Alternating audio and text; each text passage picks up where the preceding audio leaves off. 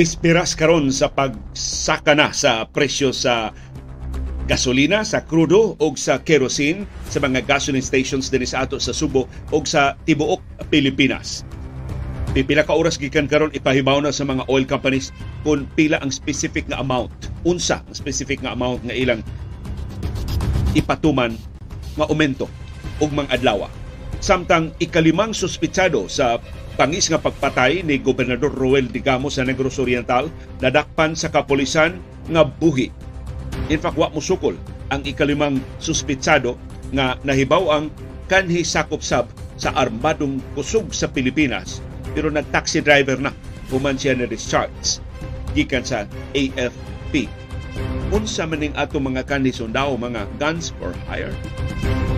Sakop din ni sila sa organized crime group nga mo gipasangilan sa kapulisan nga responsable sa bangis nga pagpatay ni Gobernador Roel Digamo ato nang suwayon sa pagsubay karong buntaga. Samtang madayon ang transport strike dito sa Metro Manila ug sa ubabahin sa Pilipinas pero why transport strike nga mahitabo din sa atong syudad ug sa probinsya sa Subo mao nay pasalig sa Citrasco o sa Piston o ubang mga transport groups. Pipilahinon ka mga pribadong eskwelahan dinhi sa Subo, lakip na sa USJR o sa USC.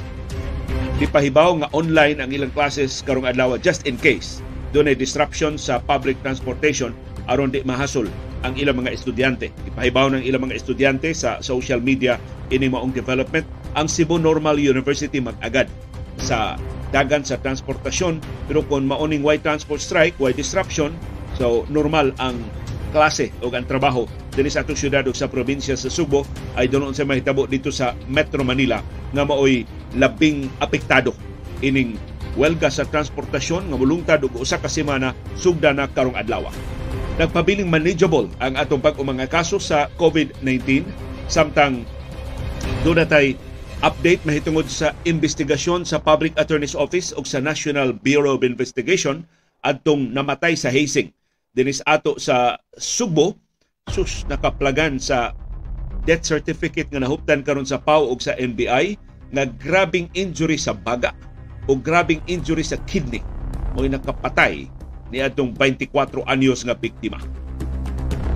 Ug doon update sa PBA o sa NBA ug ang pagpasidungog ni Hidilyn Diaz isip Athlete of the Year. Pagtuki sa labing mahinungdano mga balita ug kontrobersiya sa sugo sa nasod ug sa kalibutan, pagsuway pagtugkad sa ilang mga implikasyon sa atong tagsa-tagsa ka kinabuhi ug panginabuhi. Paruganan kada alas 6 sa buntag mauna ni ang among paruganan. Paruganan.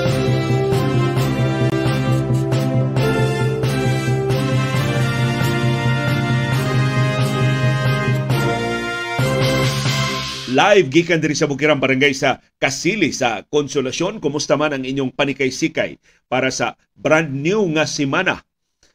Ting trabaho na karon, ting eskwela na karon human sa atong gipahimuslan nga mubo nga bakasyon sa weekend. Hinaot nga baskog inyong paglawas, nakakaligo na ang mga dunay klase o dunay trabaho. Why transport strike din sa syudad o sa probinsya sa Subo atong gi-monitor ang sitwasyon dito sa Metro Manila sa Central Luzon ug sa Northern Mindanao nga maoy ni saad nga mopaluyo ining transport strike nga gitak ng salmutan ug usa ka gatos kalibo ka mga sakyanang pamasahero. Kumusta ang atong kahimtang sa panahon dinhi sa syudad ug sa probinsya sa Subo? Haska tugnawa pagmata nako karong buntag diri sa among Bukirang Barangay sa Kasili sa Konsolasyon maubasab ang kabugnaw nga inyong nabatigan sa inyong tagsa-tagsa ka mga lugar. Tagamtama na kay karon taon-taon mawa na na pulihan na og kainit og kaalimuot pero doon na gyapon panagsa nga paghuros sa bugnaw nga hangin. Ang syudad ug ang probinsya sa Subo dominahan sa localized thunderstorms. So doon natin patak-patak nga pag-uwan, pagpanugdog ug pagpangilat.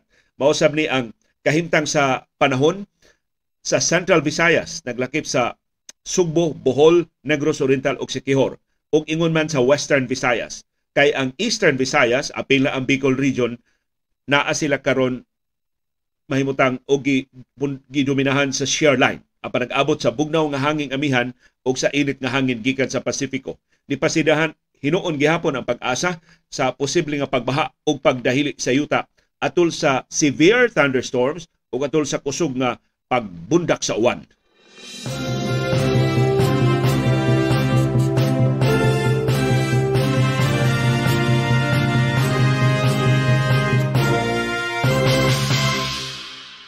Andi may balita, bispiras na karon kay madayon gyud ugma ang pagsaka sa presyo sa lana. Dako ra ba ang saka sa krudo o sa kerosene? Dili hinuon dako ang saka sa gasolina. Ipahibaw na sa mga oil companies ang specific nga amount sa aumento nga ilang ipatuman sugod ugma sa mga gasoline stations dinhi sa Subo o sa ubang bahin sa Pilipinas. Mao ni bana-bana sa mga eksperto sa industriya sa lana ang krudo posibleng musaka og 1.20 ngadto sa 1.50 kada litro. Ang gasolina posibleng musaka og 10 centavos ngadto sa 40 centavos ang kada litro. Samtang ang kerosene gitakda musaka og 1.20 ngadto sa 1.50 kada litro. Ang rason ini mao ang pagbaskog sa ekonomiya sa China natabunan ang kabalaka sa global recession tungod sa padayong kaluya sa ekonomiya sa Estados Unidos ug sa Europa. Samtang sa gubat sa Ukraine, kay mao man ni pabilo sa wild kay nga fluctuation sa presyo sa lana sa merkado sa kalibutan ang NATO commander sa Europa nga si Christopher Cavoli dunay labing uwahing banabana sa casualty sa Russia ining nagkapinas tuig nga gubat diha sa Ukraine. Matud ni NATO Commander Christopher Cavoli, ang Russia nawad-an og 200,000 soldiers napatay kining 200,000 ka mga sundao sa unang tuig sa gubat sa Ukraine ug nawad-an sab og 2,000 tanks duha ka libo ka mga tangke de gera ang nawad-an og ang nawa sa Russia sa unang tuig sa gubat. Mato ni Cavoli, why major power sa kalibutan nga nakasinati ining dakong kapildihan sukad sa ikaduhang gubat sa kalibutan. Ang Estados Unidos sa tago nahibawan sa New York Times nagsugod nagbansay-bansay sa mga Ukrainian pilots aron pagsusi unsa sila kadugay nga makakaton sa paglupalupad sa F-16 fighter jets.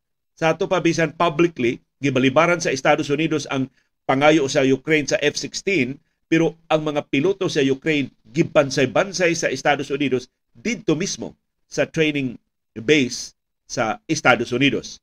Duha ka Ukrainian pilots ang naa karon sa military base sa Estados Unidos. Naghimog skills testing sa flight simulators. Aron pagsusi unsa kadugay silang makakaton sa paglupad. Sa mga aeroplanong igugubat sa Estados Unidos apil na ang F-16s. Ang Ukraine na ngayo sa Estados Unidos o sa Europa nga hatagan silang fighter jets aron nga ilang masagang ang pagpangatake sa Russia ug ilang mailog pagbalik ang mga teritoryo nga giokupahan sa Russia. Matod sa Ukraine na kinahanglan sila og fighter planes labi na F-16s aron pagpanalipod sa Ukraine gikan sa Russian missile o drone attacks.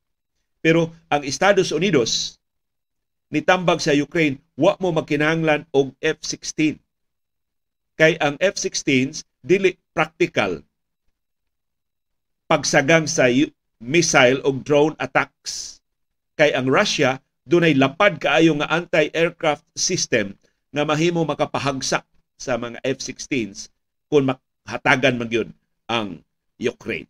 But nevertheless, ang Ukraine wa mo surrender ug nahibaw ta unsa ka persuasive si Ukrainian President Volodymyr Zelensky gibalibaran siya og tangke karon nakakuha sila og tangke. So way rason? Ngano nga muhunong sila sa pagpangayo og F-16s labi na karon nga sa tago ang Estados Unidos nagbadsay-madsay na diay sa ilang mga piloto.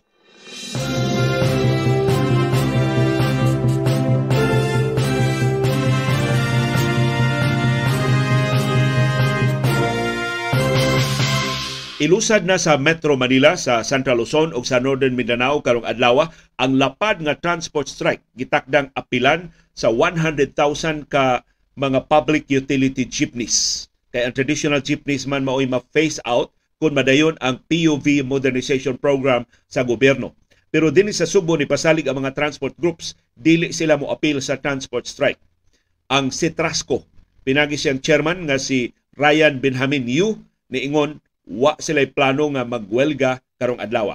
Although eventually do na sila transport strike nga giplano pero dili aron pagprotesta sa POV modernization kundi aron sa pagpalagpot sa regional director sa Land Transportation Franchising and Regulatory Board sa Central Visayas nga si Eduardo Monte Alto Jr. nga ilang gipasangilan nga ni tolerate og kolorom nga mga taxi ug ilang yung gingalan ang Cats Taxi nga amigo kuno ni Monte Alto ang operator mao ning gilingiw-lingiwan lang ang operasyon ilan mga taxi nga way prangkisa ug ila sang gikwestiyon ang paghatag og prangkisa sa series bus gikan sa Southern Cebu padung sa Cebu City nga giingong gilakton wa iagi sa tukma nga proseso. Gikwestiyon sab nila ang pagpabor ni Monte Alto siyang higala nga mga operators ang mga lehitimo intang operators maoy gilangay-langay o gi dugay-dugay paghikay ang ilang mga aplikasyon sa prangkisa diha sa iyang buhatan. Samtang ang laing grupo nga piston ni Ingon, supak sila sa POV modernization pero dili sila mag-transport strike dinhi sa Subo karong adlaw. Matud ni Greg Perez, ang pangusa piston dinhi sa Subo, magrally hinoon sila karong adlaw atubangan sa regional nga buhatan sa Land Transportation Franchising and Regulatory Board, LTFRB. Matud ni Perez, kining ilang rally atubangan sa LTFRB, mausay pagsuporta sa mas lapad nga transport strike sa Metro Manila o babahin sa Pilipinas. Nasugdan karong adlaw kitak na mulungtad og usa ka semana. Na nabalaka pag-ayo sa hulga sa transport strike nga bisan way aktwal nga welga sa transportasyon nga mahitabo dinhi sa Subo, duha sa labing dagkong universidad sa Subo ni pahibaw mag-online classes sila karong adlaw. Ang University of San Jose Recoletos USJR ug ang University of San Carlos USC pulos relihiyoso nga mga universidad maoy ni pahibaw pinagi sa social media nga online classes ang ilang ipahigayon karong adlaw. Sa iyang bahin ang Cebu Normal University CNU niingon posible silang mag-online classes kung dunay disruption sa public transportation pero ang final announcement ilang luwatan karong buntag. Mag-agad sila sa aktual nga sitwasyon sa transportasyon dinhi sa syudad ug sa probinsya sa Subo. So flexible learning modalities ang ipatuman sa CNU sugod karong adlaw March 6 hangtod unya sa March 10 kana kung tunay aktual na disruption sa public transportation. Gipahinumduman sa CNU ang mga estudyante o ang ilang mga trabahante nga karong adlaw ang ilang final advisory luwatan pinagi sa ilang social media page. Mag face-to-face classes ba o mag-online classes ba. So dako kahigayonan mag face-to-face classes sa CNU karon nga ni klaro na ang Citrasco ug ang Piston ug ubang transport groups nga di sila mag-transport strike dinhi sa Subo karong adlaw.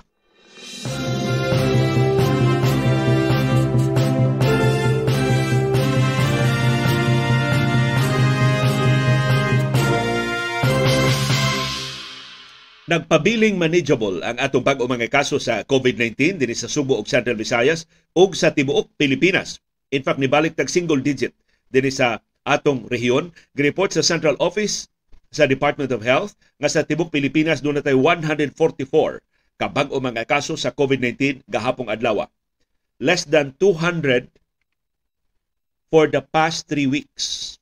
So tulo na ni kasimana nga wa nakaabot 200 ang atong daily cases sa COVID-19. Maayo na nga timaan.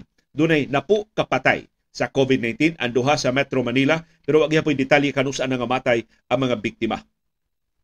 Nihiyos ngadto sa 8,943 ang active cases. So menos na sa 9,000 ang active cases mao ni kina gamyan nga mga kaso sukad sa niaging tuig.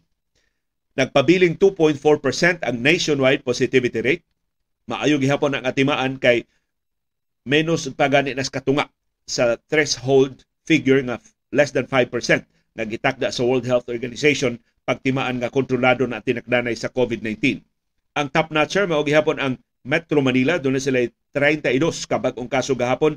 Ang first runner-up mao gihapon ang siyudad sa Davao ug Davao del Sur doon 18 ka bag-ong mga kaso. Ang projection sa Octa Research Group karong adlaw Marso 6, 2023 mas gamay pa gyud ang bag-o mga kaso between 100 and 150 Dinis ato sa Central Visayas balik og single digit siyam ang atong bag-o mga kaso sa COVID-19 gahapong adlaw. Ang Cebu City dunay unom ka bag-ong kaso, Cebu Province dunay usa, Lapu-Lapu City dunay usa, ang Mandawi City dunay usa. Sa ato pa ang Bohol, way bag-ong kaso sa COVID-19. Ang Negros Oriental, wa say bag-ong kaso sa COVID-19. Ang Sikihor, labaw pang way bag-ong kaso sa COVID-19. Nagpabiling less than 500 ang atong active cases sa mga pasyente nga naa sa atong mga ospital o isolation facilities sa Subo, Bohol, Negros Oriental ug Siquijor. 488 ra ang active cases sa Tibok Central Visayas. Kinadaghanag active cases ang Cebu Province with 156, ikaduha ang Cebu City with 153. Ang Bohol dunay 52 ka active cases. Ang Negros Oriental dunay 46 ka active cases. Ang Lapu-Lapu City dunay 44 ka-active cases. Ang Mandawi City dunay 35 ka-active cases. Ang Sikihor dunay duha na lang ka-active cases. So hapit na kita maka hilwas gikan sa pandemya sa COVID-19. Hinaot dili nato anugnon kadtong kapin sa tuto katuig natong pagsakripisyo, pag-observe sa minimum health protocols Di lang gihapon ta mo kumpiyansa, di ta mo tangtang sa tong face mask sa crowded areas, di ta mo appeal sa wa kinahanglan ng mga tapok-tapok ug tabang tag badlong sa mga kiat-kiat.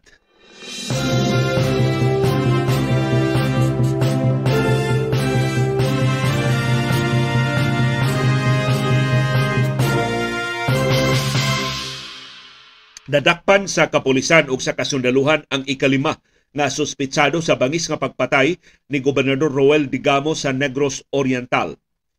Buhi nga nadakpan ang ikalima nga suspitsado. In fact, matod sa kapulisan o kasundaluhan, wa musukol nila. Kining ikalima nilang dinakpan nga dito nila makit sa syudad sa Bayawan. Kagahapong adlaw Domingo. Ang nadakpan mao si Osmundo Rivero nga gihulagway sa kapulisan ug sa kasundaluhan nga kanhi sundaw sab nga nagbase sa Zamboanga City kinsa nahimong taxi driver human siya na discharge sa pagkasundaw. Hangtod alas 6 kagabi, upat na ka mga suspitsado ang nadakpan nga buhi. Tungod sa ilang kalambigitan, kay gilambigit sila, gipasangilan silang maoy nagpatay ni Negros Oriental Governor Roel Digamo ug sa laing wow ka mga biktima kay siya man ang kinatibuk-an nga namatay apil na sa gobernador. Ang unang tuto nga nadakpan mao silang Jorik Labrador, Joven Aber ug Benji Rodriguez. Ikaupat na ni si Rivero. Ang ikalimang suspitsado na patay ug wa pa mailhi hangtod ning higayuna. Gipasangila siyang ni Sukul sa dihang natultulan sa mga pulis o mga sundao ang iyang gitaguan sa plantasyon, libon kay nga plantasyon sa Bayawan City, sa barangay Kansumalig sa Bayawan. Matod sa tipamaba sa Central Visayas Provincial uh, Regional Police Office nga si Lieutenant Colonel Gerard Ace Pilare nga ang mga investigador nagtuo do na pay dunay na po kaarmado mga tao nga maoy nagtinabangay pagpatay nilang digamo og sa uban nga mga biktima. Ang nadakpang mga suspitsado gikustudiya karon sa Police Provincial Headquarters sa Campo Francisco Fernandez nga naa sa Aganan Sibulan at bang kay ni Santander ang lungsod sa Sibulan silingan ni sa siyudad sa Dumaguete diha sa Negros Oriental. Gipaubo silang tanan og tactical interrogation. Nadagha mga pangutana unsa maning estilo sa mga suspitsadong mamumuno ni Digamo, organisado kay sila, armado kay sila, duna sila luho nga mga luxury vehicles isip getaway vehicles pero wa sila exit strategy.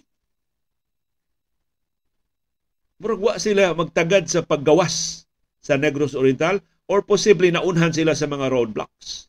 Tiyali na, siliuhan na ang tanang mga pantalan ug diha na lang sila dangup sa syudad sa Bayawan.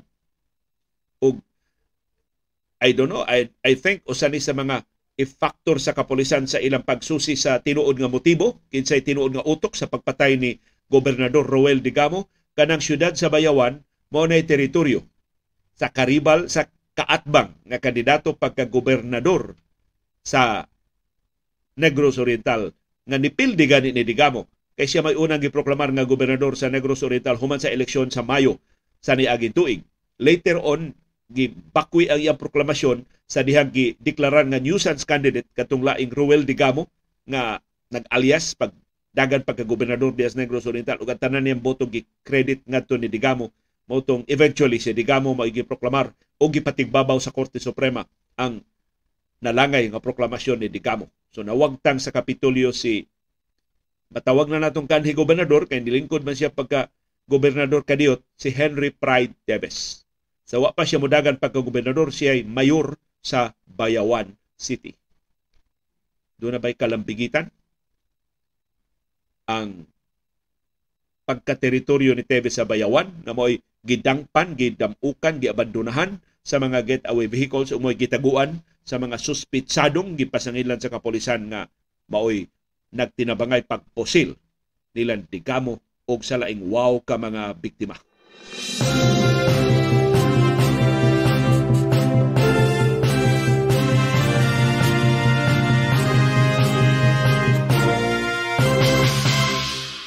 Doon na tayo update ining nataligaman sa pag-report sa mga sakop sa media din sa Subo. Ambot nga nung wasay nakalili o giblatter ba ni sa kapulisan sa Mambaling Kay ang mga tagtungod dito man mudangop sa kapulisan sa Mambaling akong gisgutan kining pagkamatay sa estudyante sa University of Cebu tungod sa hazing sa fraternity nga Tao Gamma Phi. Adto pa ning Disyembre, karon pa nato ma hibaw eh tungod kay ang inahan ining biktima nidangup sa Public Attorney's Office o giapil siya sa press conference sa PAO pagpahibaw nga motabang sa mga biktima ining hazing dito sa Metro Manila o dinhi sa ato sa Subo. Ang Public Attorney's Office o ang National Bureau of Investigation sa labing unang higayon ni pahibaw unsay namatyan sa biktima.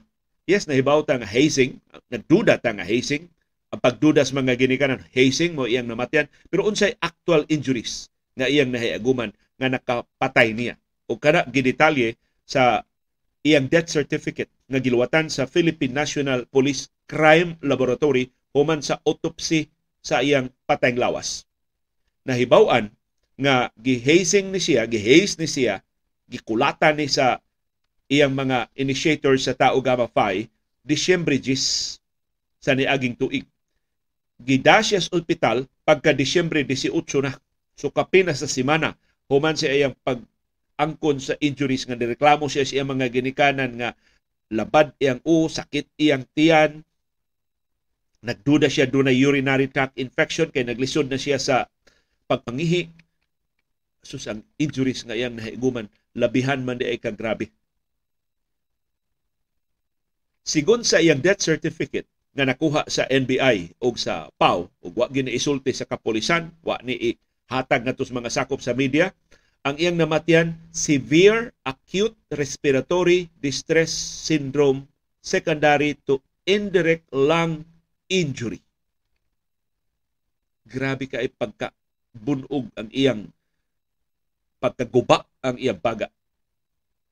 Og acute kidney injury secondary to rhabdomyolysis. rhabdomyolysis. Rhabdomyolysis. Mao na pag-pronounce ining maong uh, sitwasyon. Akong gitana unsa man ning rhabdo. Kining rhabdomyolysis. Mao ni ang definition sa mga doktor ining rhabdomyolysis nganong posible mao ni nakapatay sa biktima o gitumbok sa death certificate nga usanis nakapatay niya It is a serious medical condition that can be fatal or result in permanent disability. Rhabdo occurs when damaged muscle tissue releases its proteins and electrolytes into the blood. So napunog pag-ayo kining bataa na ang iyang muscles ni-release na sa protina o electrolytes ngadto siyang blood system o maoy nakaguba sa iyang kasing-kasing o sa iyang kidney. These substances can damage the heart and kidneys and cause permanent disability or even death. sa kaso in town ning 24 anyos nga si Ronel Bagyo kamatayon. Mao'y resulta sa grabing injuries nga iyang nahayaguman. Giunsa man in town ni siya pagpalo-palo. Giunsa man ni siya pagbunal o pagkulata sa iyang mga initiator sa taugama. Nganong naguba man ang iyang kidney, naguba man ang iyang baga ug labihang guba ang ang muscle ni secret na og protina og electrolytes nga nakaguba siyang kasing-kasing ug mas nakaguba pa gyud sa iyang kidney.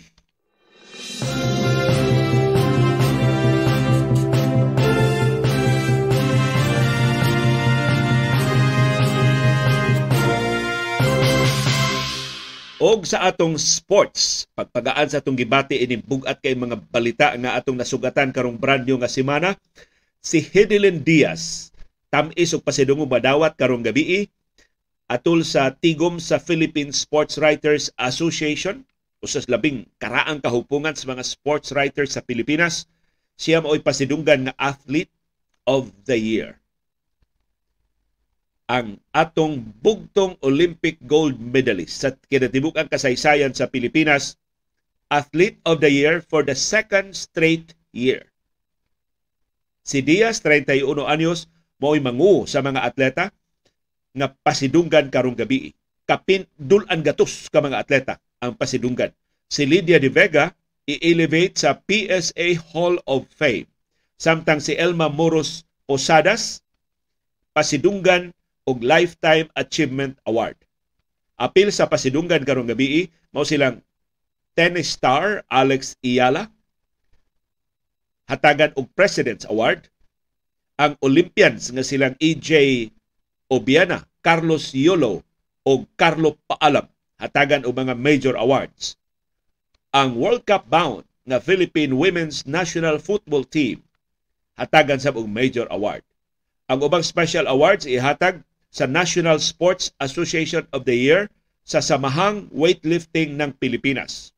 Ang Mr. Basketball Award ihatag ni Scotty Thompson, ang MVP sa PBA. Ang Miss Football Award ihatag ni Sarina Bolden. Doon sa Special Posthumous Awards nga ihatag ngadto ni De Vega ug sa ubang mga atleta nga dipanaw na sa laing kalibutan. Ang Athlete of the Year Award mo'y ikaupat sa katapusang pito katuig para ni Hedelin Diaz. Sukad siya nakadaog, unang nakadaog ini atong 2016 sa dihang siya nitapos sa 20 katuig nga huwaw sa medal sa Olympics sa Pilipinas. Pinagi siyang silver medal finish sa Rio de Janeiro Olympic Games. Ang Pinay nga weightlifter mo'y labing bag-o nga gipasidunggan sa kinatasan nga Philippine Sports Award. Sa totoo mas daghan pang higayon. Gisundan niya silang Manny Pacquiao, Paeng Nepomuceno, Bong Ku, Lydia De Vega, Luisito Espinosa, Nonito Donaire Jr. ug Efren Bata Reyes.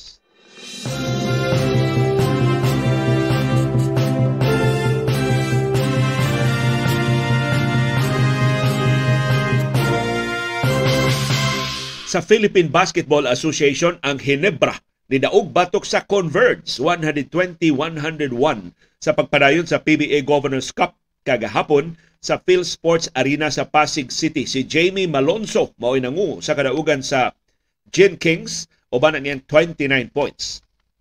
Samtang ang head coach sa Converge nga si Aldin Ayo nagduda na sa ilang import nga si Jamal Franklin kay ni kalit lang tibugsok ang abilidad ni Franklin atul sila duwa sa Hinebra gabi.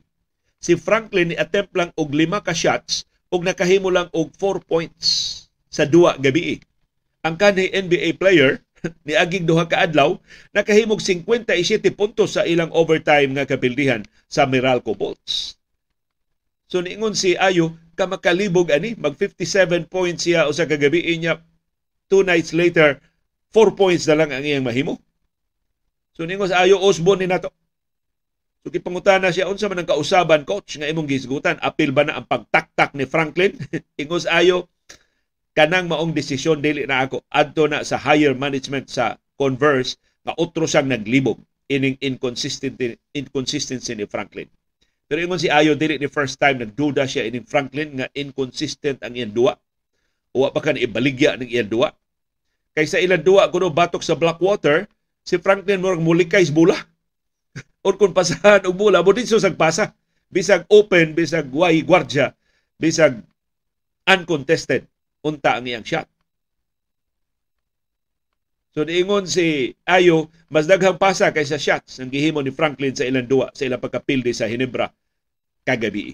Nya ang body language kuno ni Franklin maklaro nimo nga usahay agresibo usahay labihan ka passive murag murag hadlok masakitan, hadlok maghordyahan sa kaatbang na team.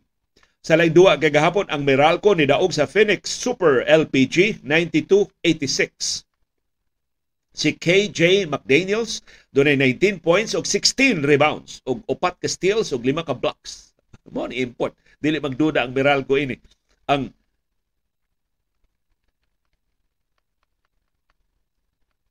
kadaugan sa Meralco nakapahimutang nila sa pito kadaog ug upat ka pildi usa na lang kadua ang labaw sa inlex nila nga dunay pito kadaog ug tuto ka pildi kinsa nang ambisyon sa ikaupat nga luna sa quarterfinals.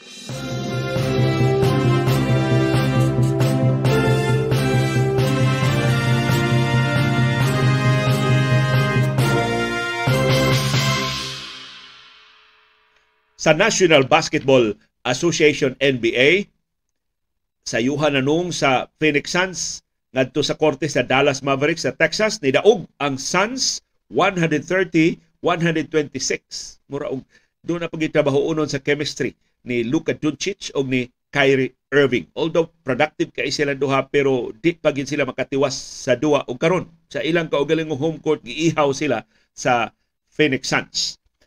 Nagpadayon karon ang duha ka duha nga gisugdan alas 4:30 gani ng kadlawon atong lion ang duha ang Indiana Pacers naguna karon batok Chicago Bulls 107-103 samtang ang Los Angeles Lakers mo'y naguna sa nanong nga Golden State Warriors ongoing pa kanang maong duwa.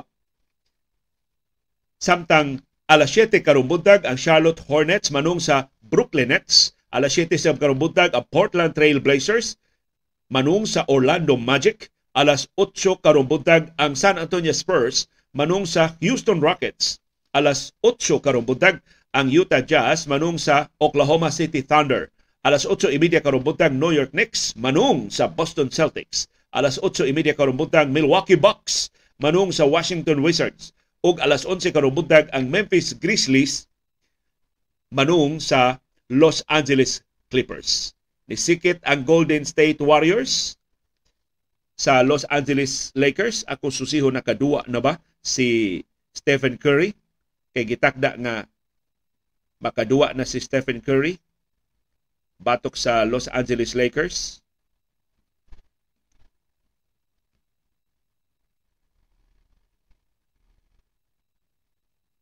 Kadita. Oh, nakaduwa na si Stephen Curry. Doon ay 13 points. Gipaduwa na siya 24 minutes si Stephen Curry ning higayuna. 9 minutes pa ang nahibilin sa fourth quarter. Layo pa kaayo ning sa dag-anan kining maunduwa pero labaw ang Lakers og pito 84-77. Samtang ang duwa sa Indiana o sa Chicago, 7 minutes pa ang nahibilin sa fourth quarter. Labaw ang Pacers og upat 107-103. Daghang salamat sa iyong padayon nga pagpakabana ug pakigbisog pagtugkad sa mga implikasyon sa labing mahilungdanon nga mga paghitabo sa atong palibot. Aron kitang tanan, makaangkon sa kahigayunan pag-umol sa labing gawasnon, labing makiangayon ug labing ligon nga baruganan. Maukad to ang among baruganan. Unsay imong baruganan. Daghang salamat sa imong pakiguban. Thank